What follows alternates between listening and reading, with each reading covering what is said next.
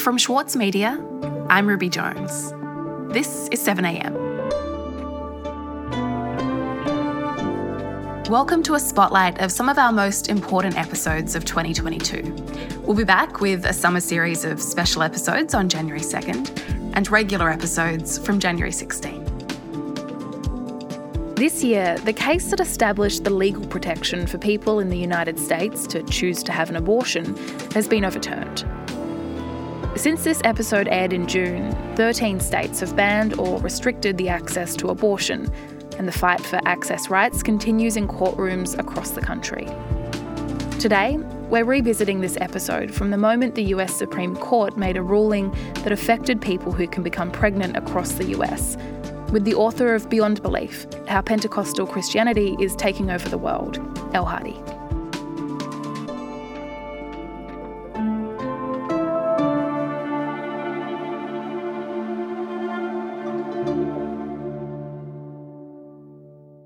In the last week, we've seen the US Supreme Court overturn Roe versus Wade, which is the legal precedent that protects the right to choose to have an abortion in the United States.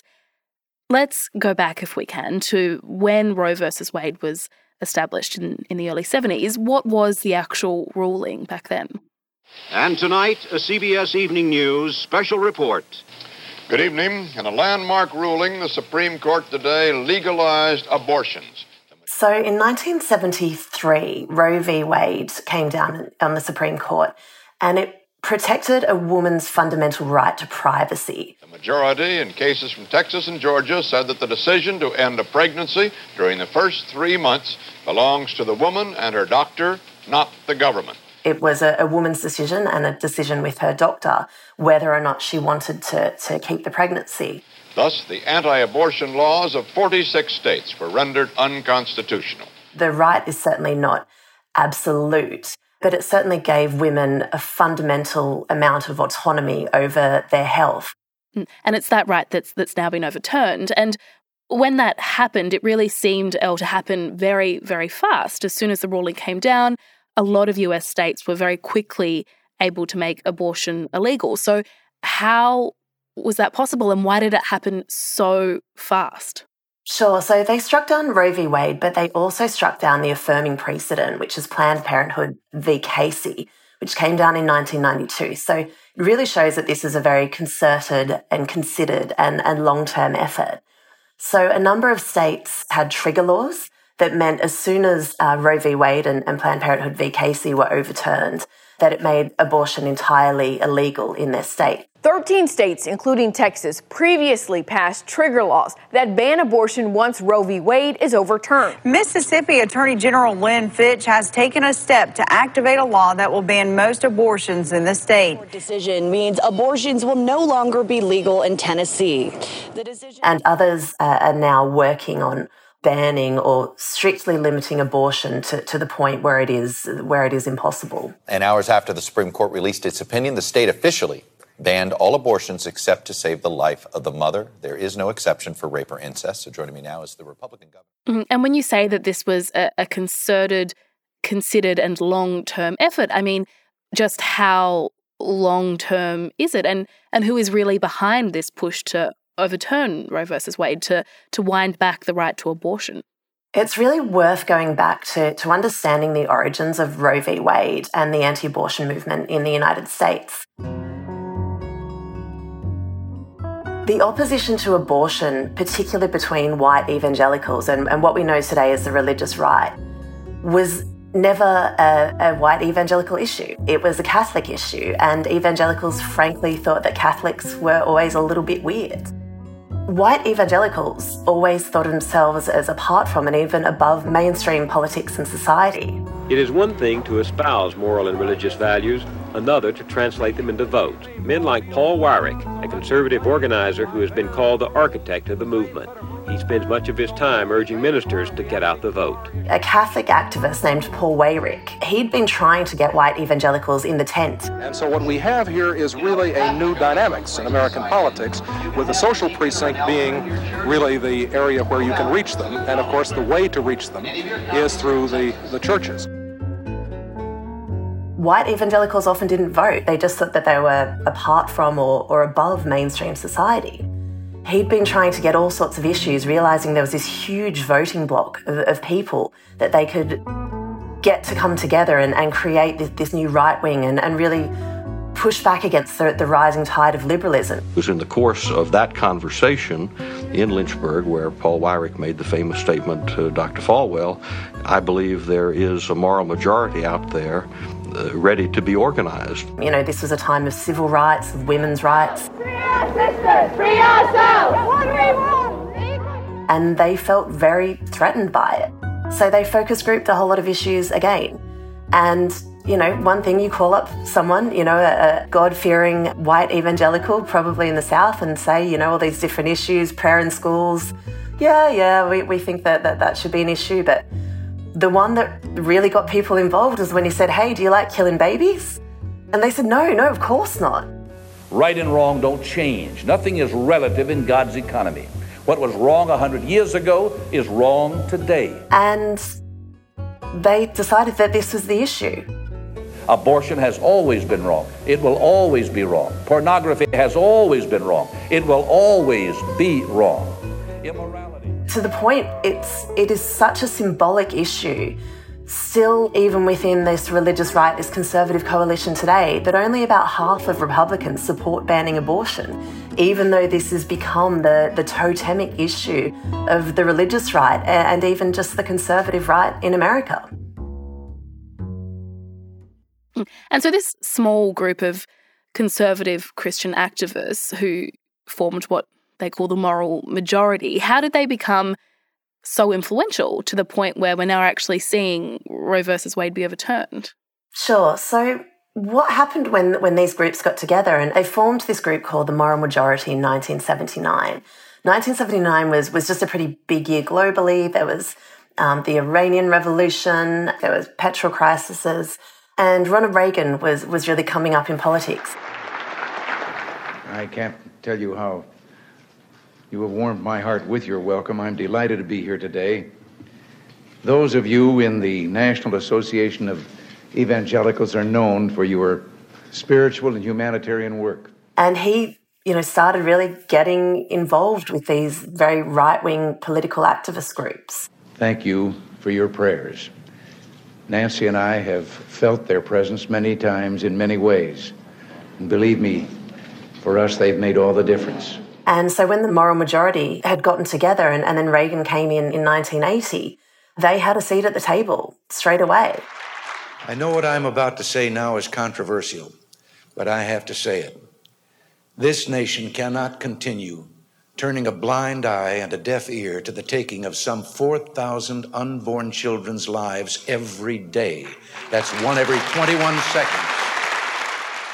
What they were really successful at was organising, was understanding the levers of the state. So, groups such as the Council for National Policy, known as the CNP, really got going in the early 80s. This is a very secretive, shadowy group that's membership is still supposed to be entirely secret. What they've done since the 80s is is really push in institutions like universities and courts to get their people involved. They've had, you know, programs in universities to, to, get, you know, young law students, the best and brightest with conservative leanings, into their program, their particular way of thought, schooling them through internships and really basically indoctrinating extremists the Republicans have just used every inch of power within their grasp, and that has really been pushed through by this Council for National Policy. So when we're talking about the judges, you know, the three judges on, on the court who, who really changed the tide of the court, so Gorsuch, uh, Amy Coney Barrett, and Brett Kavanaugh, they came through these CNP institutions. They were schooled from their time at university, all working towards this goal of of overturning Roe v. Wade. Mm-hmm. Okay, and so, Elle, what exactly have the Democrats been doing this whole time? Because this isn't something that's happened overnight. It sounds like this is a plan that has been uh, unfolding over decades.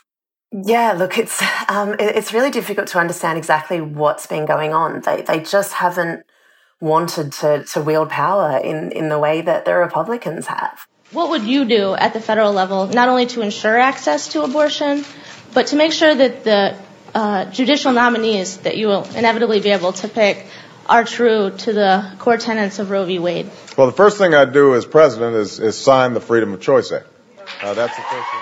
Barack Obama promised uh, when he was, was going for election in, in 2007, 2008, that he would codify abortion rights in federal legislation. Then I'm absolutely convinced we're not just going to win an election, but more importantly, we're going to transform this nation. Thank you very much. Which has always been something that pro choice activists have really been fighting for. When he got into power and he had the ability to do it, he refused to do it. The Freedom of Choice Act is not my highest legislative priority. I believe that uh, women should have the right to choose. He didn't want to inflame tensions. Uh, but uh, I think that the most important thing we can do to tamp down some of the, um, the anger surrounding this issue is to focus on those areas that we can agree on. Uh, and that's, uh, that's where I'm going to focus. He was a very cautious guy. I think he was pretty media savvy and he just didn't want to stir up the opposition while he had the opportunity to. So he, he refused to. The Democratic power base in Washington is extremely old. They are pretty conservative kind of people. They just don't seem to want to grasp the moment and to really take a radical view of what's happening and, and an urgent view. In response to Roe v. Wade, Nancy Pelosi, who is, is leader of the House, read a poem and, and got the Democrats, you know, they all came out and sang God Bless America on the steps. Joe Biden said he wasn't going to do anything radical to, to overturn what had just happened. This is a sad day for the country, in my view, but it doesn't mean the fight's over. The only way we can secure a woman's right to choose is for Congress to restore the protections of Roe v. Wade as federal law. No executive action from the president can do that. He's known as sort of this great Senate negotiator since he's been uh, in the Senate in, in the 70s, but I just don't think that he really understands how much it's, it's changed. You know, people are going to die. Women who have ectopic pregnancies who need emergency life saving surgeries are going to die. This is literally life or death, and the Democratic Party just doesn't seem to be able to rise to, to the challenge of the moment. Republicans aren't, aren't going to sit down and, and play ball. They uh, are wielding whatever power they have, and, and now they have this extreme authority through the courts, and, and we're going to see a lot of other decisions in a similar vein that, that's really just completely rocking 40 odd years of progress in people's rights.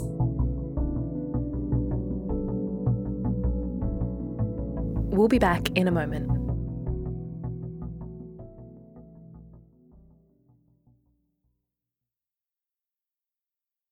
This year, the Saturday paper celebrates 10 years as Australia's leading independent newspaper. In that time, it's built a peerless reputation for quality journalism, for telling stories that are ignored elsewhere. It's the essential account of the week in politics, culture, and news. When you read the Saturday paper, you don't need to read anything else. Subscribe today from just $2.10 per week. Visit thesaturdaypaper.com.au slash subscribe. The Saturday Paper, The Whole Story. The City of London in Andrew O'Hagan's latest novel is crumbling. But don't mistake this for pessimism. Instead, the author insists it's a necessary process for a better future. Change doesn't just happen because it's time for a change. Change has to be forced. We live in the end not in countries that are settled places, they're just imagined communities. I'm Michael Williams, and on this week's Read This, I sit down with Andrew O'Hagan to discuss his latest, Caledonian Road. Listen wherever you get your podcasts. Elle, in the wake of, of the overturning of the Roe v. Wade decision, there are some very clear repercussions for people seeking abortions. But what else might happen? What other precedents could be overturned? And what does this, I suppose, mean for other rights that people up until now might have taken for granted under the Constitution? So, in the concurring opinion that a lot of people are, are looking at, Justice Clarence Thomas suggested that the court should consider reviewing some other landmark court cases in the field of, of civil rights, really. So, Griswold versus Connecticut came down in 1965, which guaranteed married couples the right to use contraception. There's Obergefell um, v. Hodges in 2015, which legalized same sex marriage. So these are really uh, pretty fundamental uh, rights that, that people, I guess, considered locked in that, that are now under threat.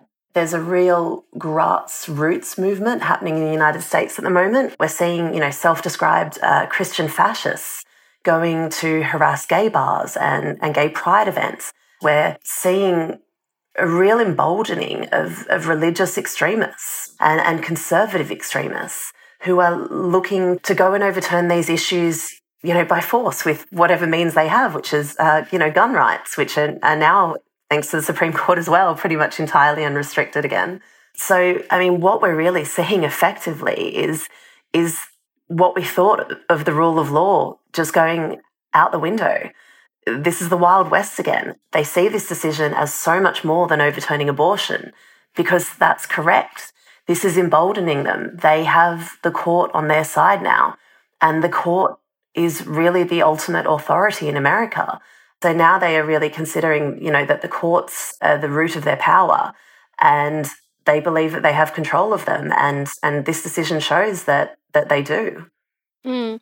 And can you tell me a bit more about the the conservative extremists who are pushing for these kinds of changes and and to what extent is this I suppose a purely religious agenda and and what is their vision for for America that this this group of people have? Yeah, look, that's a that's a great question. They want a an America that has very little federal oversight. They're really coming for any legislation that they don't like. Interestingly enough, I think Roe v. Wade isn't even the, the apex yet. We're probably heading there in a couple of days this week.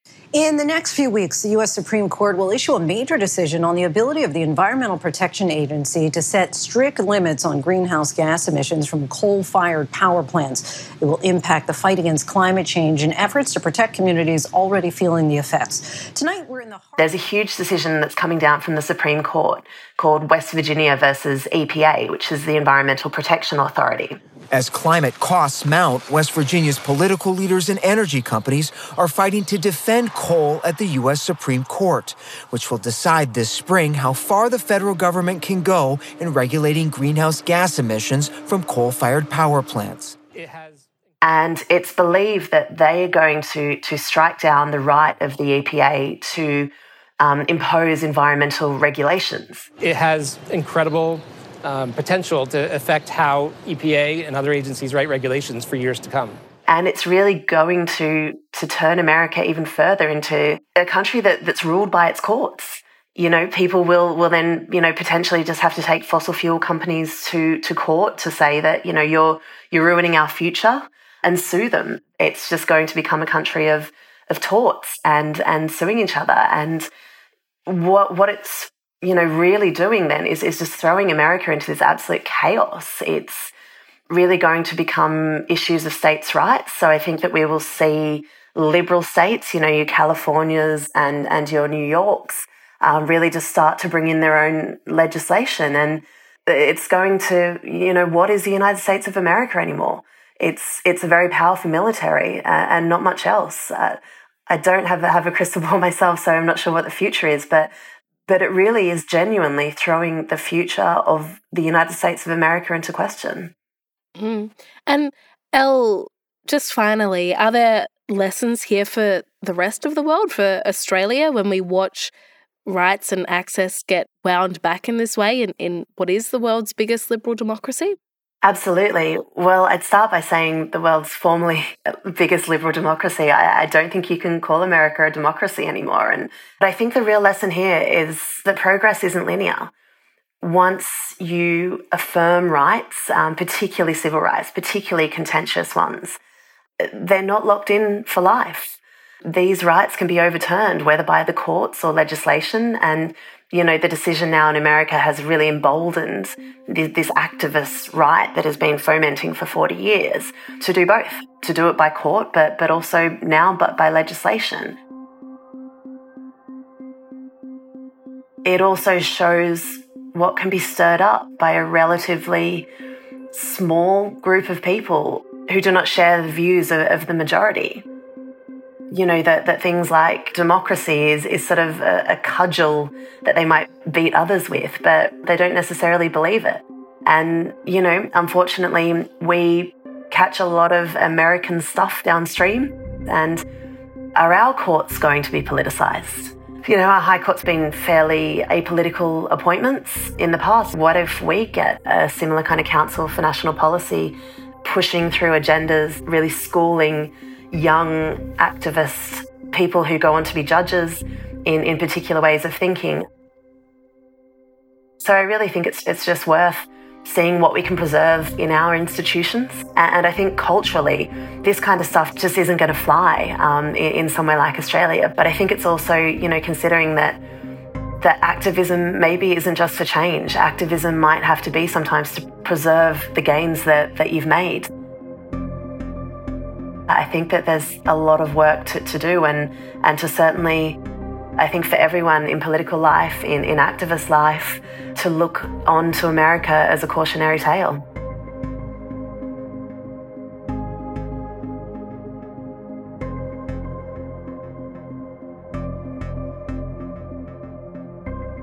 Mm. Elle, thank you so much for your time. No worries. I wish I could have been here for, for something more, more pleasant.